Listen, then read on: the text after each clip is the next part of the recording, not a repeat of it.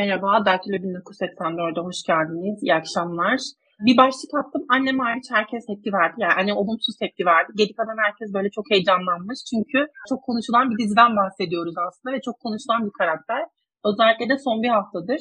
Hem hani sosyal medyada çok konuşuldu. Hem de anlıyoruz ki Türkiye'de de tüm hanelere bir şekilde erişilmiş, erişmiş dizi. Bu kadar tepki boşu olmasa gerek. Ama tabii şunu hani itiraf edelim biz hiçbirimiz hani medyayla çok e, alakalı mıyız? O ayrı bir konu. Yani onu sinemasal anlamda ya da dizinin e, nasıl ifade edeyim iyiliği kötülüğü şeyinde çok yorumlayabilir miyiz emin değilim. Ya da dizinin vermeye çalıştığı mesaj vesaire. Naçizane böyle kendi yorumlarımızı ekleyelim diye düşündüm. E, bir şey daha hatta diziyi benden başka izleyen de yokmuş zaten. O yüzden belki ben biraz daha yorum yapıyor olurum. Nesi pas geçmek istiyormuş. Nasıl isterse. Belki bizim yorumlarımızdan sonra hani karakterin temsil ettiği değerler ve işte hani onun maruz kaldığı ayrıntılık meselesiyle ilgili belki yorum yapmak ister. Hani onu da çok yönlendirmeyeyim ama ve yine de yayın esnasında sizin de yorumlarınız olursa, sorularınız olursa lütfen onları iletin. Bizi yönlendirin. Onun haricinde çok fazla aslında gündemde konu var. Onların hepsine böyle genç bir perspektif katalım diye bu yayını birazcık düşündük. Ne onlar? Mesela İyi Parti'nin İstanbul Teşkilatı'na yapılan saldırı, işte Muharrem İnce meselesi siyasetteki Hüdapar'dı, ondan sonra yok yeniden Refah'tı, yok işte Millet İttifakı'nda Saadet Partisi'nden böyle garip, anormal kimi zaman çıkışlar böyle teşkilat toplantılarını yapan onları da yine konuşuruz diye düşündüm. Sonra bir de konuşmadığımız bir mesele de aslında herkes böyle yani, adeta bir fermuar çekti. Yani tepki almamak için hem de bir yanıyla seçimlerden e, işte seçimlerden sonra bekleyip böyle biraz daha temkinli olabilmek için o da şey meselesi. Bu adaylık kurgusu meselesi aslında. Bilmiyorum kimin içine ne kadar sindi ne kadar sinmedi. Zaten bunun da yarattığı bir etki olarak da Muharrem İnce'nin çıktığı konuşuluyor. Onu da konuşuruz diye düşündüm ki yine gençleri aslında en çok ilgilendiren şeylerden bir tanesi üniversitenin açılması meselesi. Onun oy verme davranışına nasıl yansıyacağı meselesi. Onu konuşuruz. O insanlar nerede kalacak? Bunların hiçbirisini düşünülmediği o kadar belli ki yani baştan sona problemli bir perspektif. Ortak liste meselesi o da yine inanılmaz önemli bir konu ve Türkiye İşçi Partisi'nin e, ortak listelerden niye çok sıcak bakmadığı ile ilgili bazı kulisler var. Tabii yüzde yüz teyit edemiyorum. Bilmiyorum hani başka çok resmi bir açıklama da yapıldı ama ya bu şeyde oldukları söylendi. Tabii siyasette e, ne diyordu? Ünlü düşünür e, Süleyman Demirel. Uzun bir süre 24 saat diyordu. O yüzden belli de olmaz. Hani e, listeler verilir. Bir, bak, bilin bakalım ne olmuş diye bir ortamda oluşabilir. Ama tabii sol hareketler biraz daha şey olduğu için nasıl diyelim ilkeli ve alakalı e, davranışlar sergiledikleri için onların e, söylediklerine biraz daha inanma eğilimde olabiliriz diye böyle e, artık hani eleştiri mi dersiniz, övgü mü dersiniz? Böyle bir değerlendirmede bulunayım ve GSK'nın kosturarak Erdoğan'ın üçüncü kez adaylığına onar vermesi meselesi. Bilmiyorum kaçıncı kez daha aday olabilir. Bunu da konuşuruz diye düşündüm. Herhalde sıfırlıyor sürekli. Yeniden böyle sonsuza kadar devam edecek gibi duruyor eğer ona oy verenler bu davranışı sürdürmeye devam ederlerse. Dedikten sonra artık nihayet başlayabilirim. Çok uzattım lafı kusura bakmayın. Türkiye ile başlayalım. Hatta kızılcık şerbetiyle başlayalım direkt. E, kimseye her kırıklığına uğratmayalım. Çünkü bazen konu o kadar dağılıyor ki asıl konuyu konuşmaya fırsat olmuyor. Sen hani böyle baktığın, gördüğün kadarıyla ne, böyle hani notlar aldın mı belki bilmiyorum. Neler hmm. düşündün? Böyle genel bir şey sorayım belki biraz daha detaylandırırsın. Ee, ben Tabii. taciz ederim seni. Aslında şöyle, şuraya değinmen çok iyi oldu.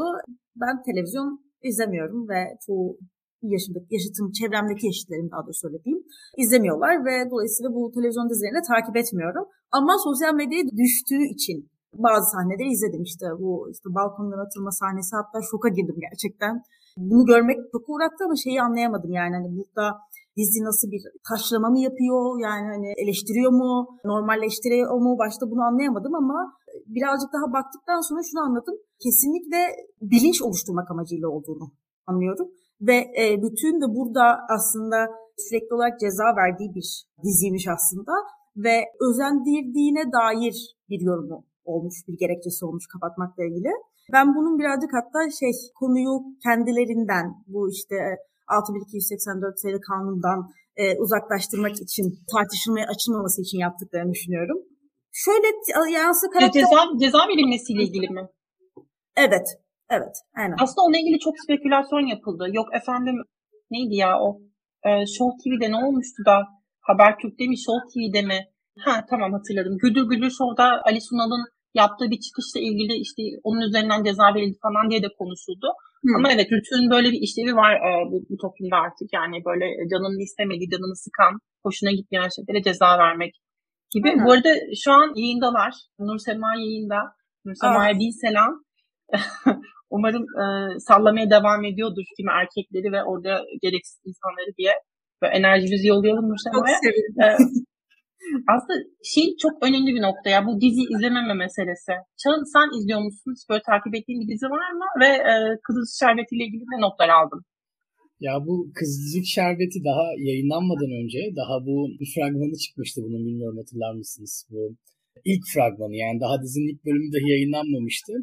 Ya o çok hani artık şey diyeceğimiz yani böyle controversial diyeceğimiz yani böyle toplumun işte var olan belli sinir uçlarıyla hani oynayacağının bir noktada sinyallerini veren bir dizi geliyor gibi e, hissettirmişti. Yani özellikle bu seküler muhafazakar toplumsal kırılması üzerinden ilerleyecek. O e, fragmandan da ben bir alıntıyı çok e, ilgi çekici bulmuştum. İşte şey diyordum yani mesela hani işte yıllardır artık bir iki senedir hani alkol politikaları üzerine çalışıyoruz. Hani ve şeyde televizyona, Türkiye televizyonlarında alkolün görünümü neredeyse sıfır. Yani çıkıp mesela bir iki kişinin şarap e, kadehi tokuşturduğunu gördüğümüz zaman bütün tepesine çöküyor. Kaldı ki zaten yapamıyorlar. Otosansür var.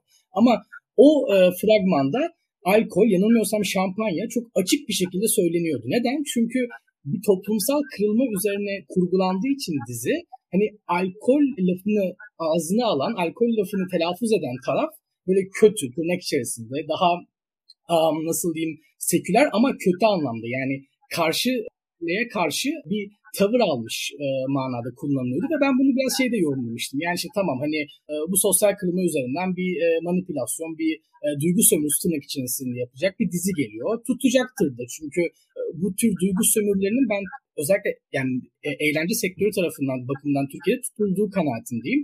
E, gel gelelim dizinin gidişatı evet bu sosyal kırılmalar üzerine gitti ama bambaşka bir doğrultuda gitti. Yani o benim o gün eleştirdiğim belki işte muhafazakar seçmen lehine daha işte alkol üzerinden belli yaşam tarzı üzerinden seküler e, belki de toplumsal grubu hedef alacak bir e, diziden ziyade gerçekten Türkiye'nin isabetli olarak üzerine durmamı, durulması gereken bir takım sosyal kırılmaların altını çizme çizer hale gelmiş. İşte mesela muhafazakar mahalleden bir kadının muhafazakar mahalle tarafından dışlanması inanılmaz bir konu baktığımız zaman. Yani gerek şey e, kurgusal olarak gerekse aslında akademik olarak çalışılması gereken bir konu. Ve tüm bunları mesela biz bugün konuşabilir hale geliyorsak ben gerçekten de bu kadar toplumsal e, tartışmanın içerisinde olduğunu bilmiyordum bu dizinin. Biraz e, seninle öğrendim. Ama öyleymiş gerçekten.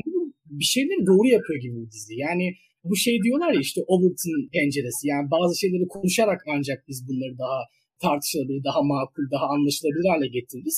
Belki de bunu yapıyordur bu dizi diyerek biraz daha aslında ilgiyle e, yaklaşmama vesile oldu en nihayetinde.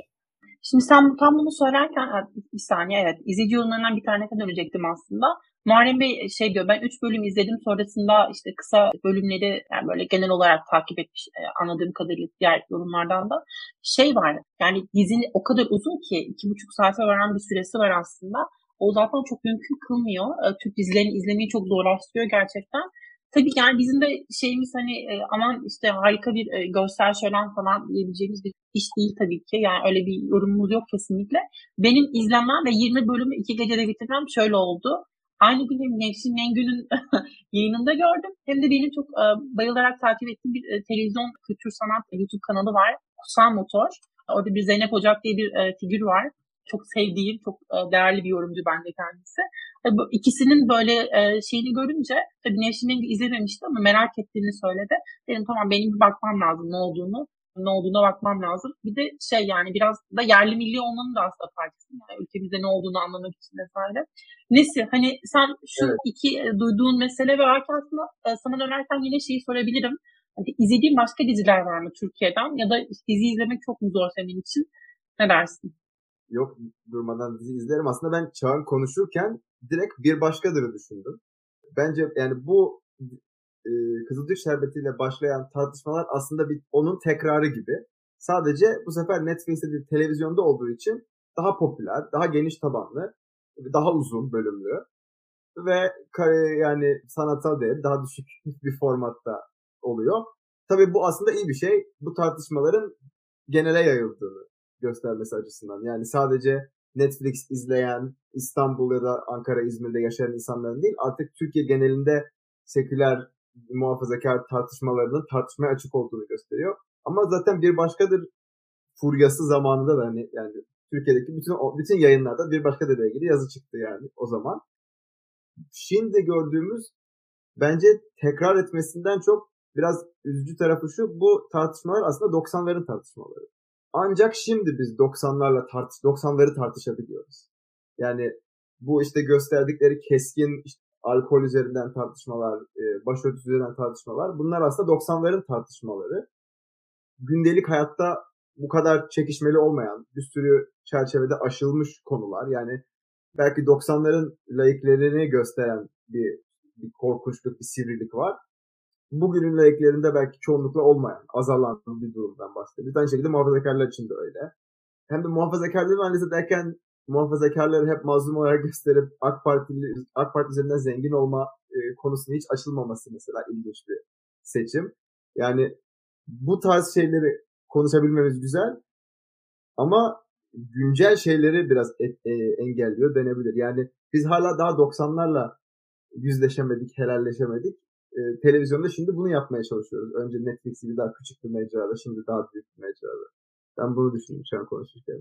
Yani aslında şey var ya yani bu yeniden refahın falan tekrar hani zorlaması adeta birdenbire ortaya çıkması yani en azından hani ana akım değildi yoktu ortada yoktu piyasada ve yani şimdi anlıyoruz ki aslında bu bütün kadın hakları ile ilgili hani eksik gedik olan o işte mevzuatın falan da tıkanlanmaya çalışmasıyla bütün bu şey de birbirinden bağımsız değil aslında. Yani bu tartışmaları şimdi tekrar yürütmek işte bu partilerin bu şekilde gündemlerinin olması ben bunların hep birbiriyle bağlantılı olduğunu düşünüyorum.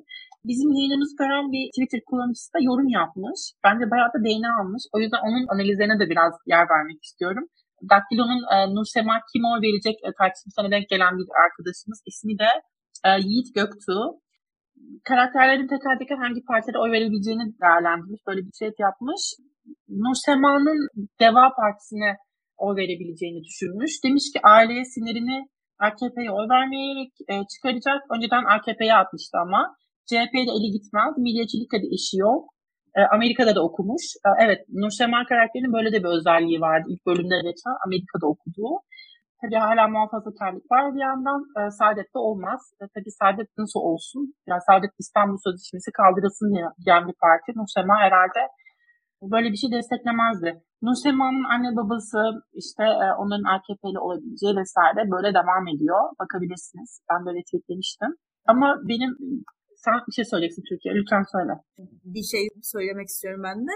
E, şuna kesinlikle katılıyorum. E, bence milletvekilliği yani parlamento seçimlerinde eli CHP'ye gitmeyebilir. Ama zaten hani o kutuplaşmadan hani dizinin de aslında işlemiş olduğu o kutuplaşmanın erimesini bence artık toplum istiyor. Toplum istiyor ki böyle bir kanalda hani bu konular işlenebiliyor aslında. Yani belli bir kıvama en azından geldiği belli oluyor. E, ama Cumhurbaşkanlığında elinin çok net, rahat bir şekilde Kemal Kılıçdaroğlu'na gideceğini düşünüyorum. Niye? Çünkü Kemal Kılıçdaroğlu e, bir seneyi aşkın genç muhafazakar kadınlara özellikle seslenen ve onların kazanılmış haklarını korumayı vaat eden ve hani işte CHP'ye ve işte diğer partilere böyle atfedilen geçen bir röportajda sokak röportajında şey çıktı işte camileri kapatacakmış Kemal Kılıçdaroğlu vesaire şuymuş buymuş gibi bu tarz şeyleri aslında Kemal Kılıçdaroğlu yaptığı işte gerektiğini bizim de belki zamanında tartıştığımız helalleşme çıkışlarıyla işte 6284 meselesi geçtiğinde yaptığı bir mutfak konuşması yaptı yine. Bununla Kemal Kılıçdaroğlu bence bu kişiyi kazandı. Basar geçer diyorum yani. Ya çok önemli bir şey değindin aslında. E, yani şimdi milletvekili meselesinde hadi devaya oy verebilir de e, tabii bu arada arkadaşlar gerçekten tekrar hatırlatmak istiyorum. Yani kurgusal bir karakter üzerinden biraz da esprili bir dille konuşuyoruz. Lütfen ciddi almayın söylediğimiz hiçbir şey bu noktada. Hani sadece şey akıl yürütmeye kalkıyoruz yani. Hani kendi e, anladığımız kadarıyla onu hatırlatayım. Ya bununla ilgili linç yemek gerçekten hiç istemem. Hiç fark etmediğimiz bir linç olur çünkü. Ama Cumhurbaşkanlığı meselesi de şey e, önemli. Yani bu nasıl desem siz yani mevcut e, düzenden ve mevcut düzen partilerinden tırnak içinde rahatsız olup hani bir Muharrem İnce yönelmesi yaşar mıydı diye arkadaşlar soruyorlar ya da belki bilmiyorum oy kullanmaz mı acaba diye böyle bir soru işareti iletelim. Dizinin aslında ana yani arkadaşlar da izlemediği için e, onlar tabii haliyle karakterin şeyinden çok haberdar değiller. Ama yani şöyle ifade edeyim. E, karakter başta hani çok muhafazakar bir e, şeyi var. Pelerini var adeta.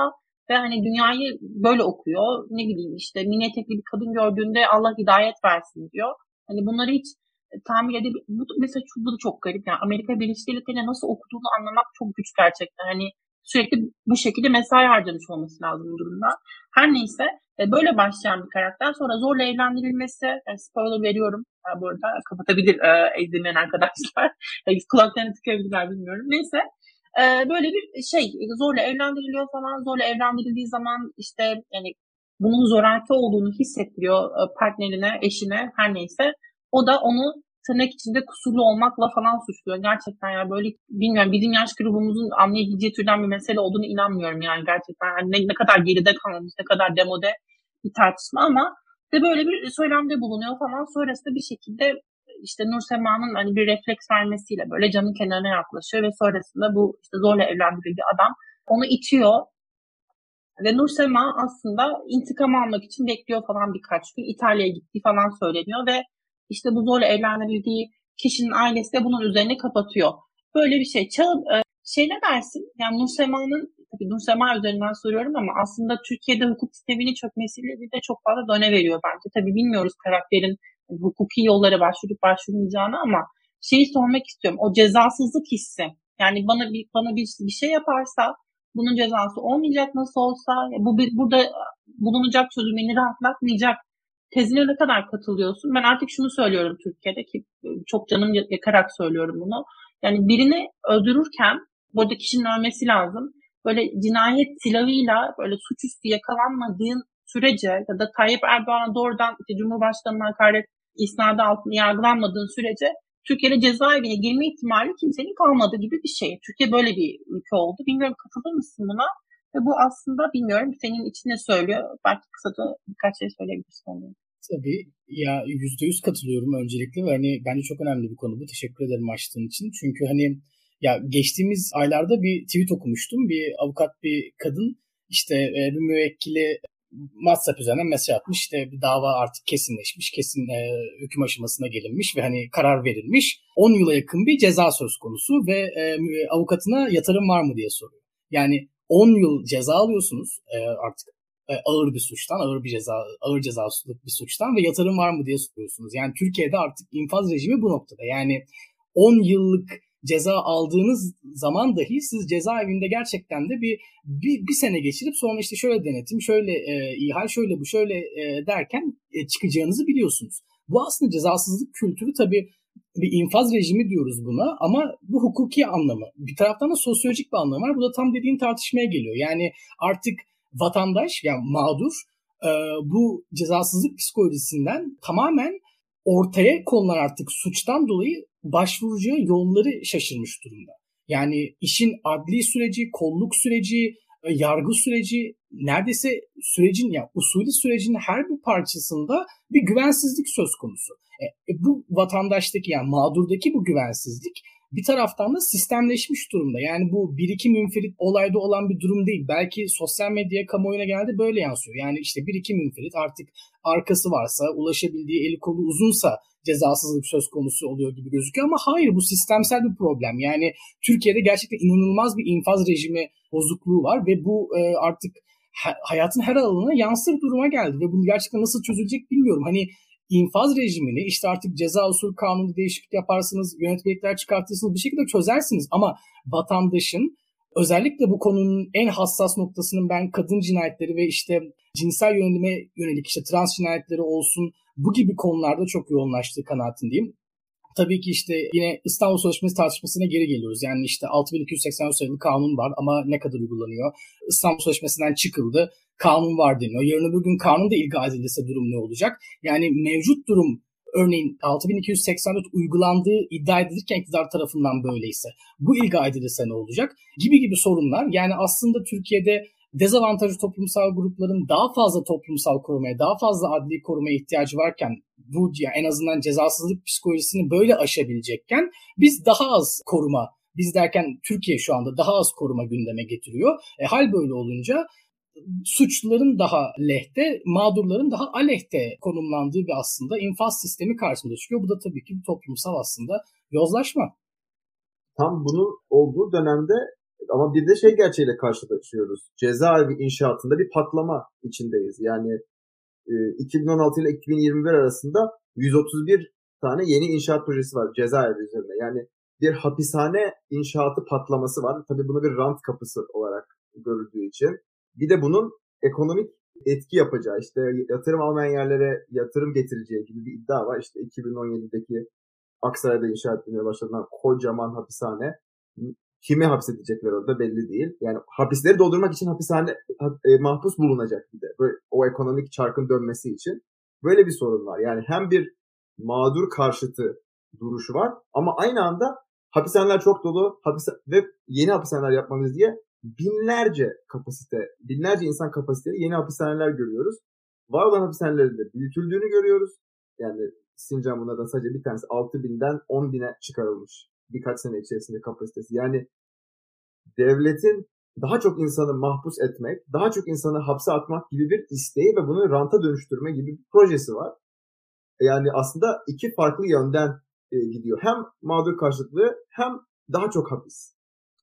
Çağın aslında burada biraz laf atabilirdim Mert. Çağın çünkü hayal ettiği sistemde muhtemelen cezaevine, cezaevindeki mahkumlar çalışıp hani orada vergiyi bir şekilde ortadan kaldırıyor olurlardı. Vergi e, vergi üzerinden kamu finansmanıyla e, hayatlarına devam etmiyor olurlardı ama e, o hayal ettiği e, sisteme daha çok gidilecek yol. Yani bu tartışma için bile kendisi için tartışmanın bile yani 40 kurun ekmek yemek lazım.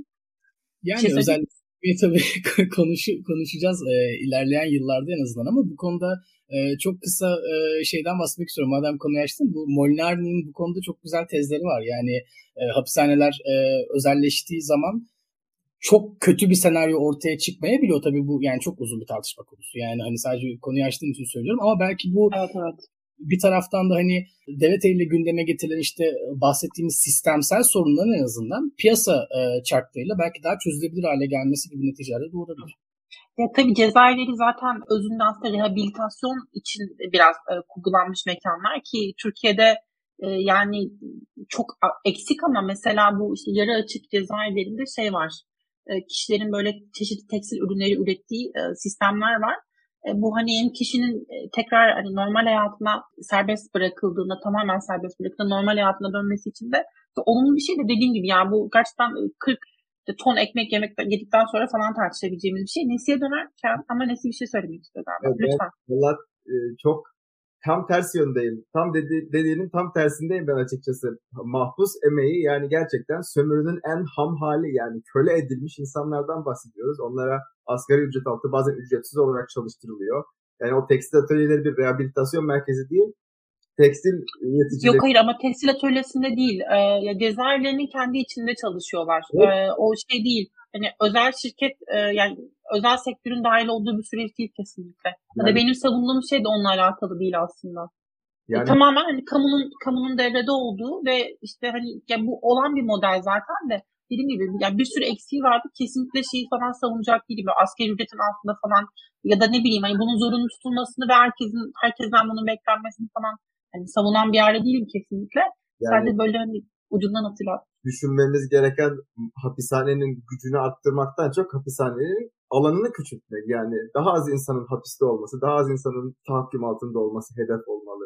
Yani eğer tabii tabii. Toplumda... Yok hayır gerçekten yani bu çok hani bambaşka bir ortam ortamdaki bambaşka bir hayalin şeyi e, tartışması ve Şöyle yani bir kesinlikle... yorum yapabilirim sanırım yanlış bilmiyorsam eğer çünkü e, başından geçmiş birisinin e, tanıdığım yaşça büyük birisi Kanada'da bir işle ilgili bir şeyden ötürü e, hapse giriyor ve çıktığında bir birikimle çıkıyor hapishaneden. Yani o şey gibi değil yani e, emek sözcüsü tarafına da gidebilir. E, vardır zaten öyle bir şey. Tam tersi bir yere de gidebilir. Sadece belki modellere bakmak lazım. Ya evet bir sürü farklı model üretilebilir ama gerçekten yani bunun e, zaten özgürlüğü kısıtlanan biri üzerinde yaratacağı bambaşka bir baskı hiç hiçbir amaca hizmet ediyor olmaz. Öyle bir şey savunuyor da değilim ben. Çağında savunmadığını tahmin ediyorum yani o da savunmuyordur. Neyse bu, bu konu bizim şu an konumuz değil. Asıl şey dönmek istiyorum. Evet. Sana dönerken yani madem seninle çok e, Şerbeti konuşamıyoruz ben de konuyu şuradan bağlayayım istedim. E, bugün aslında e, detayda çok konuşamadık ya da tam bir tavırla bir şey söylemedim ama hani şu an söylüyorum ee, gerçekten çok geçmiş olsun İyi Parti İstanbul Teşkilatı'na. Hani gerçekten kabul edilemez. Hiçbir siyasi partinin bu şekilde bir saldırıyla muhatap olması. Üstelik yüksek düzeydeki bir siyasetçinin bazı açıklamalarından sonra demokraside asla olmaması gereken şeyler bunlar. Bunu not düşelim. E şimdi bu noktadan hani cezasızlığı konuştuk. Yani çünkü bir de Akşener açıklamalarının açıklaması da bugün şeyden bahsetti benim evime geldiler işte şöyle linç yapmaya, linç etmeye kalktılar. Onlar işte mesela hani e, yargısal sürecin sonunca sonunda herhangi bir e, cezayla karşılaşmamışlar. Benim anladığım cezaevinde falan da değiller zaten. Bir başka saldırı daha olmuş yine cezasızlıkla sonuçlanmış. Ve Akşener bugün şey dedi. E, kadın olduğum için aslında bu aşağılık muameleye maruz kalıyorum dedi. Çok ciddi bir sözler şiddetinde muhatabı çünkü. Tabii ki Türkiye'de siyasi olarak bu saldırılara maruz kalan bir tek o değil ama ben Nesin'in ne düşündüğünü çok merak ediyorum bununla ilgili. E, buna katılır mısın? Hani sonuçta Akşener milliyetçi, muhafazakar e, bir damardan da aslında besleniyor. Hani muhafazakarla biraz soru işareti koymak istiyorum. Hani İyi Parti'nin şu anki kadrolarına bakınca çok da muhafazakar diyebilir miyim? Soru işareti ama tabii milliyetçi bir yani kültürü var MHP'den çıkmış olmasıyla da alakalı olarak. Bilmiyorum hani e, böyle bir çıkış yapması ve burada bir kadın kimliği üzerinden özellikle Nur Sema'yı falan tartışırken de aslında yani muhafazakar kadınların uğradığı şiddet ya da işte kadın olmanın aslında şiddetin her türlüsüne maruz e, kalınabileceği ile ilgili bir alan açması meselesi. Onda ne düşünüyorsun? Bir de unutmadan şeyi söylemek istiyorum. Nur Sema ile ilgili şöyle bir şey de vardı. Bugün Çağan'a ses kaydı atarken ona söyledim. O biliyor. Nur Sema işte yani bu kişiyle evlenmeden önce, zorla evlendirilmeden önce hoşlandığı bir çocuk var. Onunla böyle dışarı çıkıyorlar. Bir parkta buluşuyorlar. Ama Nursema yani çok muhafazakar yetişmiş zaten hiçbir başkasıyla evlenmeden e, bu tür bir yakınlaşmayı bile e, kurabilmeyi düşünemiyor kafasında. O kadar hani e, öyle yetiştirilmiş biri. Hatta gözlerine bile bakmıyor bir erkek karakter gördüğünde ama bu karakterden hoşlanıyor falan. E, bu sevgilisi mi diyelim takıldığı çocukla ilgili neyse. Parkta buluşuyorlar falan. Sonra parkta otururken böyle parmaklarını değdiriyorlar birbirlerine. O sırada yolda geçerken de biri bunlara diyor ki işte bak başını kapatmış ama işte ondan sonra bak kimlerle el ele tutuşuyor falan falan sizden de bıktık canksız. Yani bu da bence bir done orada. Bilmiyorum Nesi sen ne düşünüyorsun? Hani bütün bu kadın olmanın bedeli meselesi ya da LGBT artı olmanın bedeli meselesi ya da bir azınlık grubunun mensubu olma meselesi aslında. Bilmiyorum ne dersin? Yani açıkçası e, tabii ki İyi Parti'ye olan saldırı kabul edilemez bir şey ve yani giderek siyasette şiddetin sirayet ettiğini görüyoruz. Ama işin doğrusu Türkiye'de siyasette hep şiddet var. Siyaset şimdi e, Kürt bölgesinden başka yerlere taşıyor. Yani öyle Türkiye'de siyasi şiddeti düşünürken böyle düşünmek lazım. Her zaman siyasi şiddet var. Yani Kürtler siyasi şiddeti gün be gün yaşıyor. Yani HDP'nin e, yönetici kadrosunun ne kadarı şu anda hala hapiste bunu hani bir bumerang olarak düşünmek lazım. Yani oraya atılan şiddetin geri dönüşü. İşte bunu Arendt ya da Sezar üzerinden de söyleyebilirsin. Yani başka yere şiddet postalarsan e, kendi grubun içinde ötekilere o şiddet zarar verir. Yani bunu Meral Akşener özelinde düşünürsek yani İçişleri Bakanı olarak yönettiği şiddetin hani sonuçlarını şimdi İstanbul'da kendisi bizzat görüyor ya da Ankara'da görüyor. Yani bunu bağlantıyı kurmadan düşünemeyiz bence. O yüzden kendisi için e, burada biraz burada biraz şey mi diyorsun? Hani Akşener'in ya da İyi Parti'nin belki tepkisiz kalması HDP yönelik şiddete HDP aslında bu bu HDP. atmosferi yaratmış oldu kendi kendine. Aynen. Yani evet. siyasi şiddeti normalleştirenler kendileri şimdi siyasi şiddetten onlar da nasiplerini alıyor. Çünkü siyasi şiddet bir kere ortaya çıktı mı e, saklanamaz. Yani bir kere normalleştirildi mi herkesi hedef alabilir. Bu yüzden siyasi sicilin hiç kimseye uygulanmamasından yana olmamız gerek. Yani bu e, cehennemin kapısını kapatma muhabbeti de bence bu, bu açıdan önemli. Yani bu tarz şeyleri tamamen siyasi e, kabul edilebilirlikten çıkarırsak herkes daha güvende olacak. Türkiye'ye dönmek istiyorum. E, şeyi de sorarak aslında. Yani bu İyi Parti'nin masadan kalkması, Akşener'in masadan kalkması ve onun hemen arkasından gelen bazı açıklamalar özellikle e, denildi ki işte Kılıçdaroğlu bir şekilde sinirlenmiş masadan işte yani o fiziki masadan bahsediyorum. Oradan kalkmış biraz celallenmiş tırnak içinde neyse. Hı hı. Ve oradaki aslında beş erkek siyasi elitin bir şekilde kadın siyasi eliti sıkıştırdığı meselesi. Ve ben bir kadın olarak çok net söyleyeyim. Ben bunun bir şekilde belli açılarla yaşanmış olabileceğini düşünüyorum. Yani bu çok benim için bariz bir kültür. Yani bulunduğum her ortamda birden fazla erkek olduğunda özellikle. Tam da sana onu sormak istiyorum. Yani bu gerçekten belli açılardan olmuş mudur? Sen hani nasıl takip ettin o süreci? Güzel. Bu soruyu tekrardan hatırlat, hatırlamak güzel oldu. Ne kadar işte Kılıçdaroğlu bir gerçekten sessiz güç ve e, belki bundan da bununla ilgili birçok şey öğrenmemiz gerekir olsa da böyle bir figür olsa da orada ne olduğunu bilmiyorum. Ee, bir olay yaşandığında iki tarafta farklı anlatabilir, gözlemleri farklı olabilir o anda. Ee, bunu da göz önünde bulundurarak aynen senin dediğin gibi bana çok bazı şeyler tanıdık geliyor. Yani orada sıkıntı yaratan... Bir de çok özür dilerim. Yani evet. fiziksel bir e, celallenme hali olmak zorunda da değil. Hani bir yanıyla belki fikirlerin bastırılması. Yani şey denildi ya beş kişi biz imza atalım. Ya bunu yalanlayan yok. Herkes bu, bu böyle bir şeyin konuşulduğunda hem fikir. Hani bu sadece siyasi parti denirse ben orada bir hani soru işareti koyardım ki anladım. Bilmiyorum sen ne dersin? E, son cümleni bir daha söyler misin? E, şerh ya şey konuşuldu ya e, hani biz beş parti gerekirse açıklama yapalım adayımızı gösterelim. yani evet. Akşener, yani Akşener imza atmayacaksa atmasın. E, o kendi kurullarına o yalanlanmadı evet. bir de. Hani o yüz, onun üzerinden belki sorsan evet. daha doğru olur. Şunu da söyleyeyim yani bir ortamda sıkıntı çıkaran kadın olmanın ne demek olduğunu ben çok iyi biliyorum. O yüzden hayal edebiliyorum. Görünür olmak, görünür olmak bile yetiyor değil mi? Yani gözümün, hadi görünür. görselleştirebiliyorum onu. Yani bunu yapalım. Ya bunu ancak olayın şeyin öznesi, grubun öznesi anlayabilir diye düşünüyorum. Oradan hemen şeye bağlayayım mı o zaman? Ee, bu adaylık mimarisi ne belki? Hani ben bu tartışmaların da içindeydi bir şekilde. Hani bir artı beş, bir, bir artı beş artı iki aynen. Yani hmm. Kılıçdaroğlu'nun aday olduğu 5 tane genel başkan, cumhurbaşkanı yardımcısı adayı olarak yarıştığı süreçte iki büyükşehir belediye başkanının da yine e, belirtilen görevlerle e, bir portfolyoyla aslında cumhurbaşkanı yardımcılığı yapacakları meselesi. Yani 7 tane cumhurbaşkanı yardımcılığı meselesi. Hı hı. Sen hani buna nasıl bir yani bu, bunu nasıl değerlendiriyorsun? 7 kişinin cumhurbaşkanı yardımcısı olma formasyonu bu nasıl anlatılır? Bunun nasıl kampanyası yapılır? Doğru mu yanlış mı? Ve hani senin favori adayın kimdi ve bilmiyorum ne söylersin? Benim Öyle favori adayım e, ilk etapta İmamoğlu'ydu. Ben Mansur Yavaş'ı değerlendirmemiştim. Ben mimarım, Büyükşehir Yönetimi üzerine yüksek lisans yapıyorum. Dolayısıyla kurumun içerisinde yani İBB'nin içerisindeki kurumsal gelişmeyi görünce nasıl yani Türkiye'de pek örneğini görmediğimiz bir sıçrama olduğunu düşünüyorum. O kurumsallık olarak, yerel yönetimler olarak. ABB'ye bakıyorum. Hatta İzmir Belediyesi'ne de bakıyorum. Bu gelişimi göremiyorum. Dolayısıyla ben hani nasıl desem e, tabiri yerindeyse hani notunu bir vatandaş olarak buraların notunu buna göre veririm. Çünkü Kurum, kurumsal ilerlemeden kalsın e, yani yapılanması ve doğru kişilerin görevlere getirilmesi, iyi bir ekibinin olması gibi bir bağlamda mı söylüyorsun yoksa vaatlerini gerçekleştirmesi anlamında gibi bir yerden mi? Tamamen e, ilk söylediğim gibi yani şu an İBB'nin içerisinde İstanbul Planlama Ajansı, Akıllı Şehirler Birimi, işte İstaç'ın yaptığı, İSTO'nun yaptığı işler, yani iştiraklerinin yaptığı işler, Kiptaş'ın ayrıca yine başka bir iştirak yaptığı işler, İPA'nın yaptığı üretimlerin içerisinde Türkiye'nin en önemli sorunları, İstanbul'un en önemli sorunları e, yer alıyor. İşte İstanbul Deprem Çalıştayı var.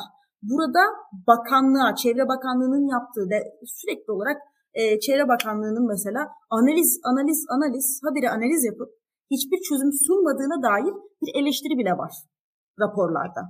Ve kendi yöntemleriyle veya var olan üzerinden bir planlama yapıyorlar. Yani bu işin nasıl çözüleceğine dair. Ve şu an bu işte Maraş depreminden sonra hani birazcık daha aksiyona geçildi. Burak Gökçe daha fazla öne çıkmaya başladı.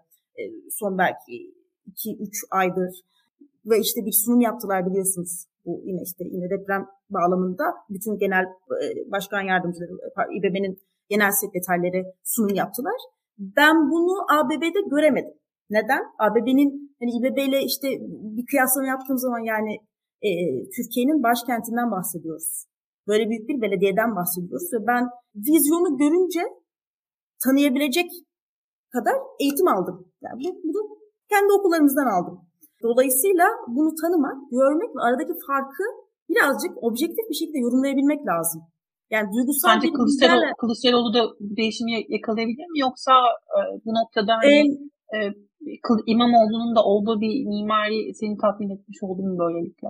E, kesinlikle tatmin, tatmin etmiş oldu. Çünkü şöyle bakıyorum. Bir de şimdi bu bir siyasi parti CHP ve CHP'nin kendi içerisinde, içerisinde bir dinamikleri var. Ve içeride bir rekabet dönebilir. Rekabetin dönmesiyle ilgili bir o bulunmasıyla ilgili hiçbir problem yok. Hatta rekabet bizi iyiye götürür. Fakat o rekabetin tabii ki ben daha işte etik olanını, e, vicdanlı olanını hani tercih ederim. E, burada bir e, özellikle hani, hani çok da geri götürmek istemiyorum meseleleri ama hani İmamoğlu'nun adaylığını denediğini, aranen denediğini ve orada partinin desteğini mi alamadı ne olduysa yine soru işareti. Orada o den, onun bir şekilde geri planda kaldığını. E, belki de buna şöyle bakabiliriz. Direkt rekabet sahnesinden daha az işte orada işte kendi grubunu oluşturmuş, daha az desteğini oluşturmuş kişiye çok yaklaşmış olsa da e, Kemal Kılıçdaroğlu genel başkanı e, geçemedi ve tamam kendisi de sonuçta bir yetişkin e, yaptığı açıklamaları da gördük o Saraçhane olayından hani sonra. tamam dedi, istişare etti ve kabul etti. Eğer bir parti, siyasi parti kendi işini içeride çözdüyse yani bir yetişkin buna daha da itiraz etmiyorsa eğer İmamoğlu gibi buna benim diyebileceğim bir şey yok. Ama orada da hani bu masadan kalkan hani Meral Akşener masadan gitsin e, denilen noktada da orada çok büyük yani bir senedir olan yanlışın orada bir patlamasını fark ettik. E, sanki bir böyle oh hani bir e, bizim bizde ağırlık yapan bir parça gitsin der gibi oldular ama orada kamuoyu zaten hani dengeyi tekrar yerine getirdi ve bence çok güzel oldu. Yani eğer ki başından beri hani bu rekabetin orta, ortada olduğu işte Kılıçdaroğlu İmamoğlu arasında belli ama işte parti de ısrarcı Kılıçdaroğlu'nda ide idiyse biz çok fazla hani vatandaşlar olarak Twitter'dan ya acaba başkan yardımcısı olsun şöyle olsun iki koldan girelim üç koldan girelim diyorduk. Neden bu süreç çok uzadı? Neden başta bu olmadı? Hani orada Meral Akşener'e hak vermek lazım. Demek ki sıkıntı çıkaran kadınlar bayağı iyi şeyler başarıyor. Farklı bir perspektif. Bir, bir yanıyla da şimdi belki izleyiciler sorar hani bu konuya nereden geldiniz? Biz artık bunları geride bıraktık. Adaylar belli oldu falan diye.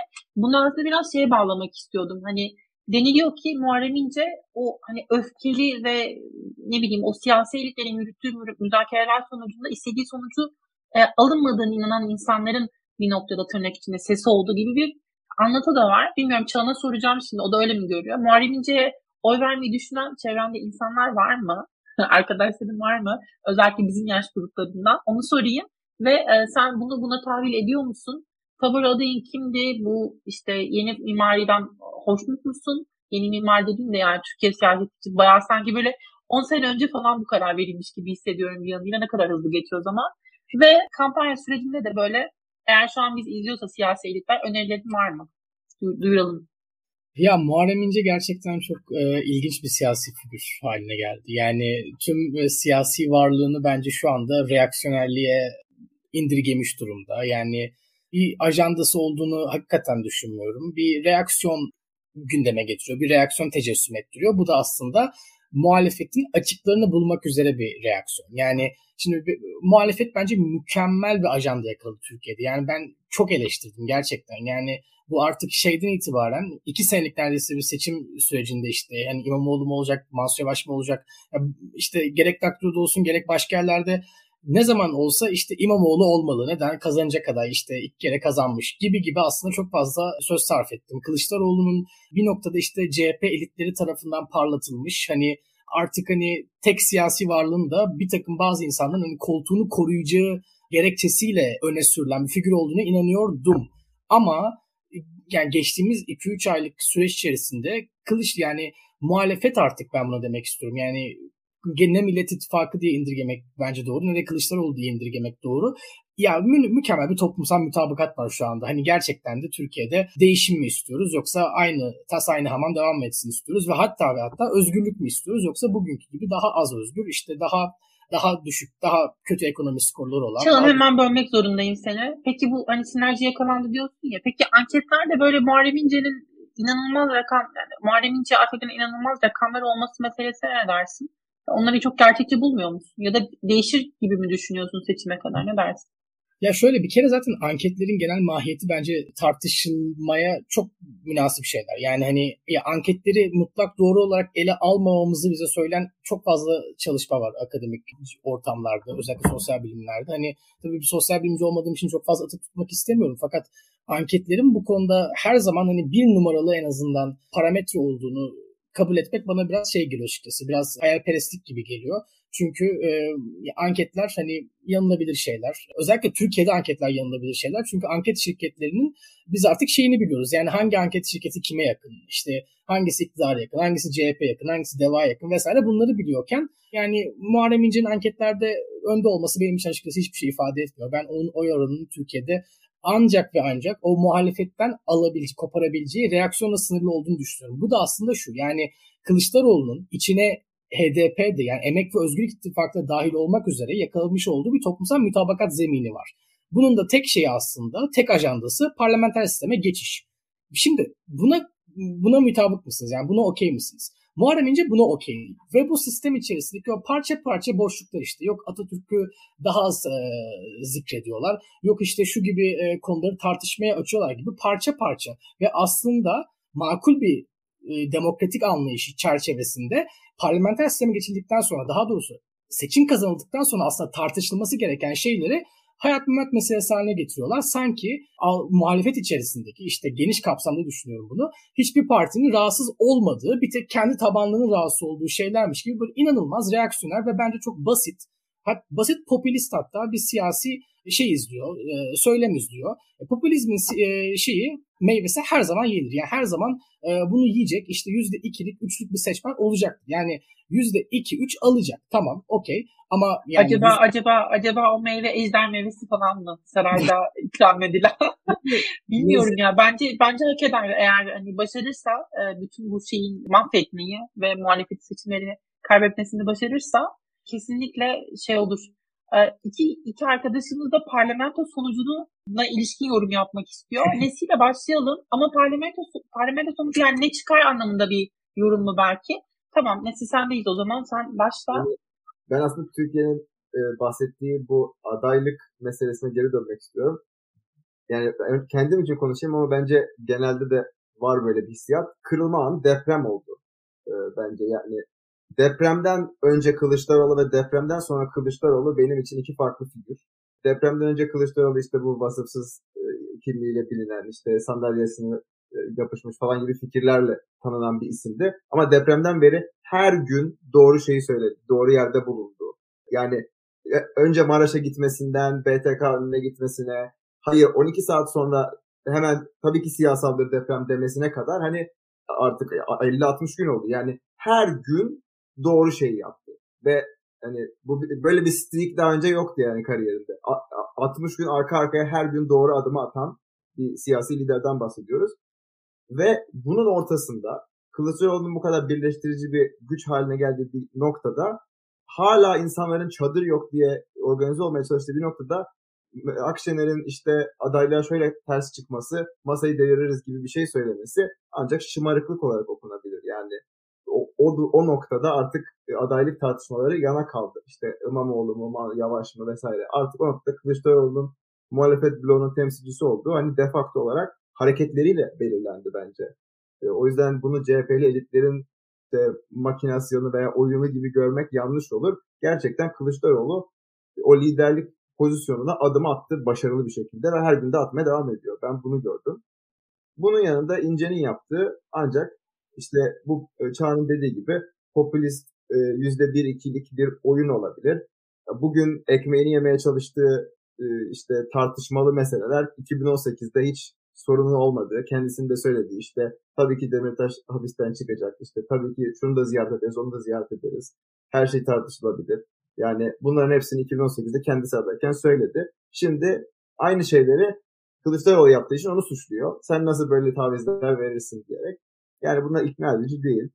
Zaten onun nasıl bir ayrımcı ar arka plan olduğunu da biliyoruz. İşte daha dün açıklamasında senin yaptığını gavur yapmaz diye e, Erdoğan'a karşı bir yorumda bulunuyor. Yani daha önce de Atatürk olmasaydı adımız Yorgo Dimitri olurdu demişti.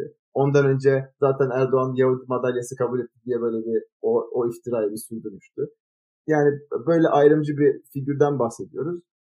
Aynı şekilde Çağan'ın dediği gibi bence anket üzerinden ona bir değer bindirmek doğru değil. Olabildiğince bahsetmemek yani bizim ona bedava medya vermememiz lazım gibi düşünmek lazım. Düşünmek gerek bence. Anket üzerinden liderlik yapmak yanlış olur. Yani Kılıçdaroğlu bunu yapmayarak bence başarılı bir hareket gösteriyor. Anket okuyup ona göre konuşmuyor. Konuşuyor ve konuşmasıyla anketlere şekil veriyor. Çünkü lider olmak budur. Bence Kılıçdaroğlu bunu şu anda çok başarılı yapıyor. Burada bit bitireyim. Çok kısa. Evet, Türkiye Türkiye'ye söz vereceğim ama Arkadaşlar şimdi iki dakikalık böyle e, hızlı hızlı bir tur yapalım istedim. Çünkü böyle birkaç şey daha vardı konuşmak istedim. Onları hani başarabilelim diye. Türkiye sen hemen istersen hani şey yap, e, bununla ilgili yapmak istediğin yorumları yap. Sonra hemen başlayalım o turu yapmaya. Ne, şey Nesin'in e, doğal lider yorumuna bayıldım. Kesinlikle öyle oldu. Yani hak edilmiş bir liderlik olmuş oldu orada. E, şımarıklık şeyine katılmıyorum. Orada bir ya kamuoyu bizden bunu istiyordu. Bundan e, bizden bunu bekliyordu e, gibi bir şey de olabilir. Diğer negatif belki iç problemleriyle kompleks diyebiliriz, şu diyebiliriz, bu diyebiliriz karışık olarak. Yani tek bir doğruya veya yanlışa dayanmıyor bence oradaki çıkış. Onun dışında e, İnci'nin popülizmini deprem süresinde de sırasında da devam ettirdiğini düşünüyorum. Fatih Altaylı'nın yanı yayına çıktığında yine dediğim gibi ben kendi mesleğim üzerinden baktığım zaman yani depreme dair söyleyebileceğimiz bir siyasetçi olarak söyleyebileceği çok fazla şey vardı. Bunlardan bir tanesi de deprem sonrası o bölgede o hal ilan edildiği için e, çıkarılan bir kararname var ve bu kararname ile e, Çevre ve Bakanlığı'na çok fazla yetki veriliyor. Bu da şu anlama geliyor. Oradaki belediyelerin aslında belediyelerde normal olarak olması gereken ve aslında senelerdir Türkiye'de gasp edilen yani e, lok, şey yerel yönetimleri idaresini, e, imar üzerindeki yetkisini gasp eden bir durumu şimdi deprem bölgesinde acil bir durumda bu kararnameyi çıkararak Çevre ve Şehircilik Bakanlığı'na verdiler. Halbuki şunu diyebilirdi e, Muharrem İnce, Murat Kurum, Çevre ve Şehircilik e, Bakanı bu depremin sonuçlarının birinci mesullerindendir. Ve onun yaptığı şey görevini yerine getirmeyerek hani burada çağın hukuki yönünde daha iyi bilir ama benim yorumum bu şekilde bir e, e, dava açılması yönünde. Kendisi analizlerde, raporlarda yani bakanlığın hazırladığı raporlarda böyle bir sonucun çıkacağı bilinmesine rağmen AFAD raporlarında ve diğer raporlarda bilinmesine rağmen bu kadar ölümün olacağı bilinmesine rağmen e, hiçbir önlem almayarak kasti, kasıt içeren bir suç işlemiştir. Yani var orada gördüğü şeyi yokmuş gibi davranması orada bir kasıt olduğu anlamına gelir. Bunun iç motivasyonu beni hiç ilgilendirmez bir vatandaş olarak. Siyasetçi bunu sormalı. Ve şunu da ekleyip bitirmek istiyorum. Yani belki oraya sonra değiniriz ama bu partinin kazanacağı oy bağlamında yani hatta Nezih Onur Kuru değinmişti bugün. Memleket Partisi baraj altında da kalabilir. Keza baraj altında kalmasa bile doğum sisteminden ötürü avantajı olmayacağı için bu tip içinde geçerli olabilir. Yanlışsam lütfen beni düzeltsinler. Bir avantajı olmadığı için gelen oylar AKP'ye gidecek. Yani avant, bölgede avantajı olan daha büyük partilere gidecek. Dolayısıyla neden biz böyle bir şey yapıyoruz? 360 milletvekilini bulmak varken, belki 400 milletvekiline zorlamak varken biz neden böyle bir şey yapıyoruz? Ben Kılıçdaroğlu ile ilgili yorumlara çok katılmıyorum açıkçası ve birçok farklı siyasi aktörün sürekli böyle CHP genel merkezine adeta intihar saldırısı düzenlemesini çok da anlamıyorum. Ee, gelip gelip böyle e, sürekli herkesin bir çıkış yapıp ya Kılıçdaroğlu'nun adaylığı bağlamında e, yani siyasi aktörler kendi e, çıkarlarını düşünüyorlar şüphesiz ve kendi uzun vadeli politik hani varoluşlarını kafaya takıyorlar ama benim gördüğüm ve anlamaya anladığım, anlayabildiğim kadarı e, açıkçası herkesin gidip kendini de yok edecek şekilde bir intihar saldırısı düzenlediği bilmiyorum CHP genel merkezinde bence bazı şeylerin bir sorgulanması gerektiğini düşünüyorum ve olabilecek en fazla aktörün bir şekilde bu plana e, entegre edilmesini istiyorum ve hayal ediyorum. Yani bu nasıl olur bilmiyorum. Siyasetçi değilim çünkü. Ama siyasetçilerin görevi bu olsa gerek. Akıllılık da orada yapılacak muhtemelen ama bakalım işte seçimlerin sonuçlarında ne olacağını şu an şu andan kestirmek güç. Bazen Hani sonrasında böyle ben şunları demiştim falan demek için de bir şey söylemek istemiyorum. O yüzden hadi şu an gördüğüm kadarıyla benim için en önemli, en hayati olan şey seçimlerin kazanılması. Öyle ya da böyle o nasıl başarılacaksa ona göre hareket edilmeli. Onun da başarısının yolu işte en fazla oyu toplamak ve bunun için doğru adımları atmak, kibirli olmamak, esnek olmak vesaire vesaire diye düşünüyorum kendi adıma. Ve böyle bir yorum var. Ve birinci... Çok özür dilerim Nesli unutma. E, Veri diye bir arkadaş böyle yazıyor yazıyor yazıyor yazıyor böyle heyecanlı heyecanlı. E, demiş ki işte e, yedili masa Türk halkını tam anlayamamış millet aç susuz kalır vatanını bölmeye kalkan HDP HDP masada falan yok da e, millet aç susuz kaldı zaten. Aç susuzuz zaten şu an. Fiyatlardan haberiniz yok galiba bilmiyorum hani nasıl bir finansal kaynağınız var ama e, biz zaten onu yaşıyoruz şu an. Yani biz zaten aç ve susuzuz şu an. E, hem mental olarak aç susuzuz hem depremde kaybettiğimiz insanlar için aç susuzuz. Her anlamda aç ve susuzuz zaten. Yani o, o, o bizim gerçekliğimiz. Onu, onu size söyleyeyim. Her zaman falan da değil. Öyle bir şey yok. Siz bilgilerinizi tazeleyin. Yorumlarda her zaman başımızın üzerine devam edin yazmaya. Biz bakıyoruz yani. Bakıyoruz, heyecanlanıyoruz, motive oluyoruz. Daha fazla konuşmaya devam edeceğiz. Nesi lütfen. Bir şey diyecektim. Dediğine e, tam bu yoruma girmeden önce dediğine kesinlikle katılıyorum sadece önemli olan hem kazanmak hem de birinci turda kazanmak. Yani onun da altını çizmek lazım. Yani özellikle bu İyi Parti olan saldırının ışığında birinci ve ikinci tur arasında olabilecek şiddet potansiyelinin bir fragmanı gibi düşünmek lazım bence. Yani görebileceğimiz siyasal şiddet potansiyeli ciddi. Bu yüzden birinci turun önemi o kadar yüksek ki ya bunu düşünmek lazım. İkinci tura bırakılmaması gerek e, bu seçimin. Tabii yani bir tane e, sizin partinizden çıkmış bir siyasi aktör habire diyor ki ya işte bunlar böyle işte terörle bağlantılı kişilerle şöyle görüştü, böyle bizi batıracaklar, şöyle bilmem ne yapacaklar, zaten seçim güvenliğini de sağlamamışlar. Sizin anlatınız her neyse onun üzerine sürekli bomba atan biri. Yani sürekli buna çalışıyor. İşte ana akım tüm kanallarda da e, baş göz üstüne böyle buyur ediliyor, konuşuluyor falan. E, bu, bu hani intihar saldırısı değilse nedir?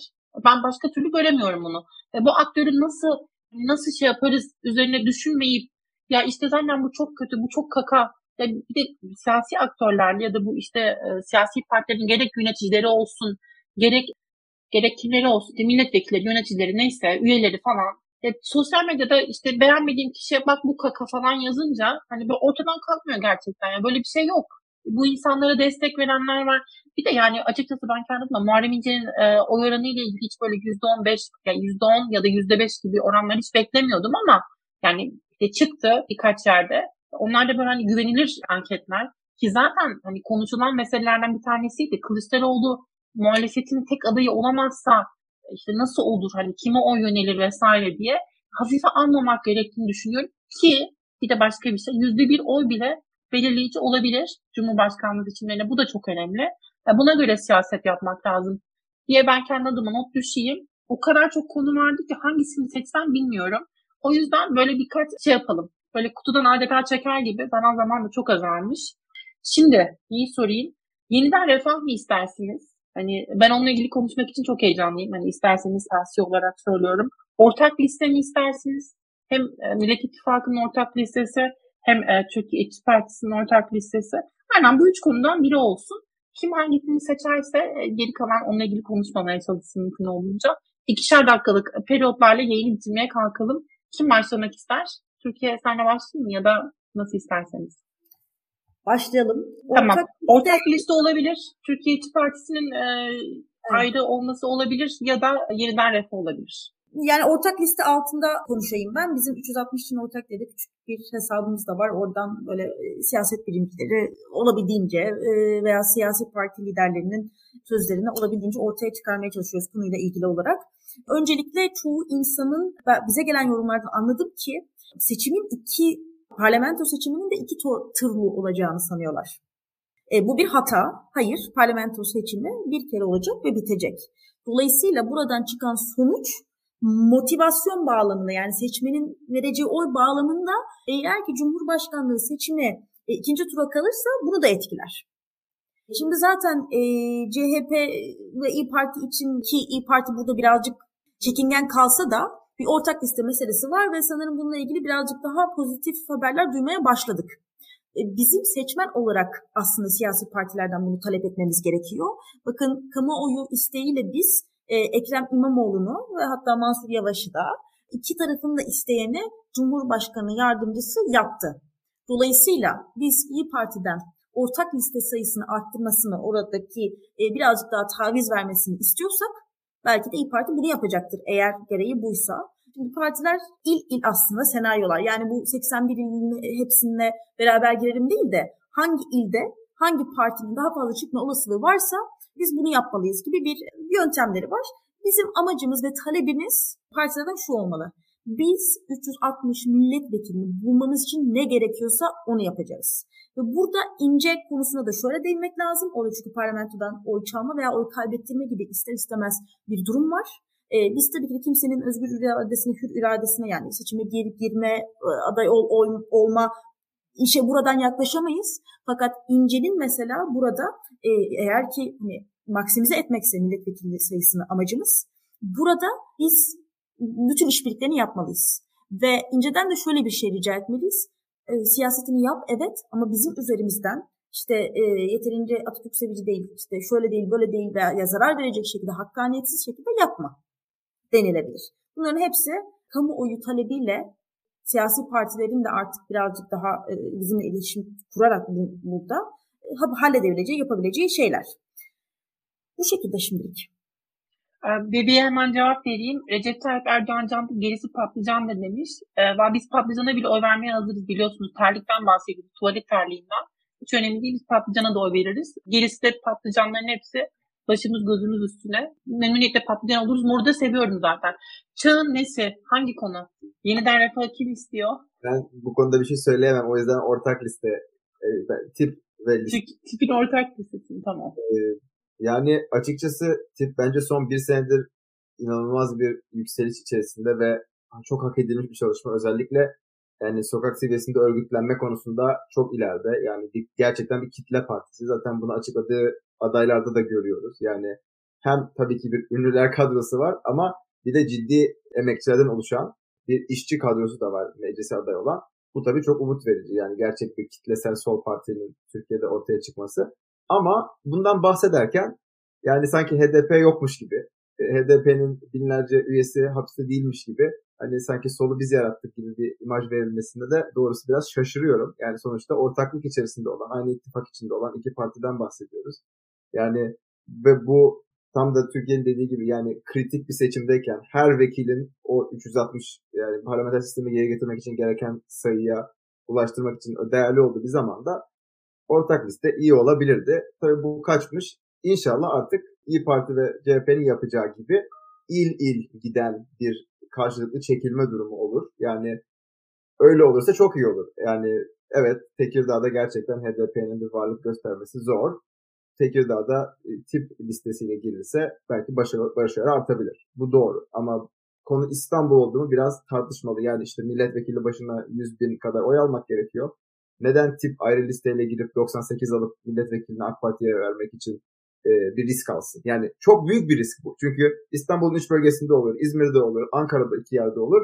6-7 milletvekili gitti bile. Yani bunlar çok büyük riskler. Ortak listenin çözebileceği şeyler ayrıca. O yüzden e, bunlar eminim tipler HDP ile bunun hani detaylı bir müzakeresi içindedir. Umarım en stratejik şeyde karar verecekler. Yani hala sürüyor süreç. Sen de sen de iyi enerji yolluyorsun galiba. E, umarım onları bulur o iyi enerji müzakere masasında o e, bilinçle hareket ederler. Çağın sana da yeniden refahın e, yeniden refahlı formasyon seçilirse alkol ve vergiden ne olacak diye sorayım istersen ama yeniden refahla ilgili konuşmak istemezsen de ben konuşurum hiç problem değil yani. İki cümlemi ee, söylerim geçen yine.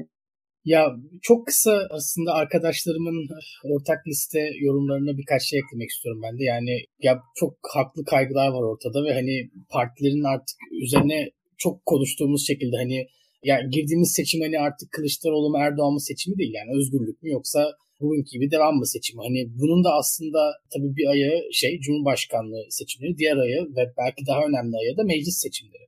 Ve yani sistem aslında öyle ketenpere bir sistem ki yani ortak listeden girmezseniz ne kadar oy alırsanız alın işte en yüksek oy alan partinin bir altındaysanız neredeyse milletvekili sayınız sıfıra iniyor. O ittifak içerisinde de olsanız hani hal böyle olunca artık ortak liste böyle çocuk gibi yani benim partim benim logom kimse kusura bakmasın hani böyle e, kaygılardan ziyade artık ne yapılması gerekiyorsa o olacağı şekilde bir e, sistematik izlemek gerekiyor kanaatindeyim. Ya gündemlerimiz arasında vardı diye hatırlıyorum. Çok kısa belki bu üniversiteler ve işte Lütfen lütfen ben atladım. Hı hı. Neden e, değinmek istiyorum. Teşekkür ederim. Ya bu bilmiyorum Gökü ne yapacağız. Yani bir kaldıracağız. yani ne yapacağız? Yapacak bir şey var mı başka? Kaldıracağız. Kaldıracağız. Geçecek gidecek. Bilmiyorum. Yani muhalefet de öyle söylüyor ya ben de artık onlardan alıştım. Yani böyle evet. bir altını dolduran bir şey söyleyemiyorlar ya kimi zaman böyle insanın gerçekten sinirleri bozuluyor. Hani onu kaldırıp yine nasıl bir sistem, nasıl bir düzenek falan onlar pek belirtilmiyor ya. Ya sen Hı. konuş pardon. Ya yok estağfurullah yani ama hakikaten hani yok galiba en rahat bir şekilde kaldırılacağı konusunda mutabık kalınan işte bağımsız otoritelerden bir tanesi. Ya, Çünkü... ya bir de bir şey daha söyleyeceğim yine bölüyorum da yani bu nasıl bir e, iş bilmezlik ve akılsızlık gerçekten? Yani bu nasıl, bu nasıl olabiliyor mesela? Milyonlarca öğrenci, milyonlarca insan evi, barkı, ailesine gidiyor, geliyor. Ne, yani bu insanlar ne yapacak gerçekten? Yani hem de ekonomik koşullar bu haldeyken. Ya Antalya'dan İstanbul'a bilmiyorum 600 mü 700 mü 1000 lira mı otobüs bileti? Nasıl? Nasıl yani? Nasıl yapacaklar bu insanlar ya? ya mesela ya. senin hani nasıl bir belirsizlik bu yani? Bu, bunu hani kim hak ediyor? Ya nasıl, neden bu şekilde cezalandırılıyor insanlar? Ve bir de oy kullanmamaları da aslında bir şekilde sağlanmış olacak belli ki. Ya bu da amaçlanıyor herhalde. Bu bilinçli bir. Bu bilinçli bir şey. Evet, evet, Bence bunun adını koyabiliriz. Bence burada hatta insanların seçme hakkında bilinçli olarak gasp edilmesi gibi bir durum var yani. Bu kişinin ekonomik yeterliliği yoksa ve bir yerden bir yere ulaşamayacaksa ve sen bunun için yeterli süreyi vermiyorsan, iki insan deyip işte bir gün önce e, açıklıyorsa burada ben bir kasıt ararım aslında bu seçme hakkı noktasındaki meselenin en büyük şeyi de hani meselenin belirsiz olması. Yani bir işte heyet toplanıyor, bir karar veriyor. Yani şu an Türkiye'nin iyi üniversitelerinde okuyan birçok insan hani pazartesi okula gitmeli mi gitmemeli mi bunu bilmiyor. Asıl sorun da aslında bu. Hani okullar gerçekten açılıyor olsa hani bir şekilde belki bunun finansal altyapısı sağlanacak. Okullar kapalı olsa yine bunun oy kullanma yönelik lojistik e, altyapı sağlanacak. Ama şu an okullar ne açık ne kapalı yani Schrödinger'in şeyi gibi okulu gibi yani böyle bir saçmalık olabilir mi? Yani mesele zaten şey hani sistemsel sıkıntı burada başlıyor. Yani e, eğitimin kalitesi ne olacak? İşte ha, üniversitelerin hali belli. Yani zaten aç kafa aç kafa ne olduğu belli değil. Arada geçen pandemideki zaman e zaten ya, ya bir de hani ChatGPT falan iklim krizi konuşmak ne kadar lüks kaldı. Yani bu nasıl olabiliyor? Bir hani tüm bu süreçte yaşadığımız hani pozitif şey olarak belki birbirimize daha fazla dayanışmamız diyebilirim. Hani bilmiyorum katılır mısınız? Siz öyle bir hava hissediyor musunuz? Ama ben şöyle bir şekilde bir yapayım. Ya ben durum biz durumun sonuçta muhalefet olarak farkındayız ve muhalefetin bütün aktörleri ve bu işte bizim talebimiz aslında başka partiler, başka bireyler de bunu duyurdu. 2 Nisan sürecinin uzatılması. Diyelim ki uzatmadılar mı? Askıda otobüs yapılır, ama özel işbirliği yapılır. Ee, işte bla bla kar vardır biliyorsunuz, kiralama kar. Gerekirse bu yapılır. Bütün inisiyatifler alınır ama biz bunu yaparız bence. Çünkü artık biliyorsunuz Millet İttifakı'nda da Türkiye Gönüllüleri diye bir şey var. Ben başvurdum henüz gövdemiş olmadı ama umutluyum. Biz buradaki bu problemi tespit ediyorsak ve konuşuyorsak eminim ki bu çözülecek. Ya onların bu, bu, bu oyunu bilinçli yaptıklarını söylememiz de ayrıca bakın neler yapıyorlar olarak bize geri dönecek. Böyle bir İYİ Parti'nin e, böyle otobüs kaldırma falan girişimleri vardı. Ben tahmin ediyorum diğer partiler de yapacak. HDP yani onlar zaten çok fazla çok örgütlüler birçok açıdan. Onlar da eminim yardımcı olmaya kalkacaklardır. Seçim güvenliği konusunda da bir yorum vardı. Ona değinemeyeceğiz ama dün bir yayın yapıldı onunla. Onur Salat Düzel konuktu. Benim çok eleştirdiğim bir isim. E, ama biz herkesi konuk alıyoruz bildiğiniz gibi. O yüzden lütfen izleyin. Hani eleştirilerinizi varsa yöneltin. Siyasetçileri sıkıştırmak da bizim görevimiz zaten. Çağın pardon. Ya estağfurullah. Ya sadece şunu ekleyeceğim. Hani buradaki hani ya aslında şunu da altın çizmek gerekiyor. Yani şeyler, e, siyasi partiler hani bu lojistik artık altyapıyı düşünmesi gerekenler bence onlar. Yani öğrenci çünkü okulda mı bakacak, sınavına mı bakacak, seçim gecesi nerede miyim ona mı bakacak ama mesele yani denklemdeki bence en çok göz ardı edilen problem şu. Öğrenciler seçim gecesi nerede olduğunu şu anda bilmiyor. Yani ODTÜ'de okuyan adam da bilmiyor, Boğaziçi'nde okuyan da bilmiyor. İşte e, birkaç üniversite işte mesela Bilkent bugün açıklama yaptı ama zehir zemberek yani ne olduğunu anlamak için 50 kere okumak gereken açıklamalar. Yani ya bu belirsizliği koca koca insanlar hak etmiyor. Yani, o da bilmiyor ki. O da karar vermiyor ki. Göklerden bir karar geliyor. Yani göklerden bir karar kutsal bir karar tamam mı? Sorgulayamazsın. Hakkın yok. Yani bir şey söylediğin an insanlar tutup atacaklar korkusuyla böyle bir fobi. Bunlar bizim anamız, babamız, dedemiz, bilmem ne yaşındaki insanlar. E sizin böyle hani nasıl nasıl böyle yapabiliyorsunuz? E insanda biraz bir şey olur. Nasıl desem? Yani bir arma olur artık. Utanma mı desem? Nasıl Buna ifade katılıyorum. etsem? İpek Maya ama ben şunu da söylemek istiyorum. Çünkü ben benim kardeşim de Bilgi Üniversitesi'nde aşçılık okuyor ve bu bir özel üniversite. Bir kentte özel bir üniversite. Ee, özel üniversiteler ve içerisindeki yetişkinler, e, öğrenci olmayan yetişkinler bence onlar da birazcık e, bizden feyz alsınlar. Kalmış burada 45 gün, 50 gün. Bu 50 günde bir özel üniversite öğrencilerden parasını alıyorsa öğrencilere de net bir mail atmasını bilecek e, cesaret edip Türkiye'yi yoksa o üniversiteleri lütfen kapatın. Yani Bilkent Üniversitesi'ni, Bilgi Üniversitesi'ni lütfen kapatın. Burada siz rektör olarak, işte departman olarak, öğretmen olarak son 45 gün kala e, denilmesi gerekeni demiyorsanız ve ama öğrencilerden parayı alıyorsanız, o hizmeti özel bir kuruluş olarak o hizmeti vermiyorsanız yani e, olacaklar belli bir garantisi var. Yani okul okul kalmayacak. Olabilirken mesela yok böyle bir şey söyledi diye hepsi üniversite notaları da yani ayakları bağlandı adeta ve hepsi aynı yönde karar verdiler.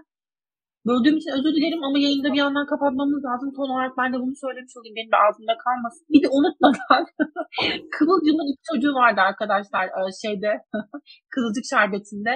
Ve Kıvılcım mıydı kadın adı ya? İnşallah Kıvılcım değilse Kıvılcım'dı galiba.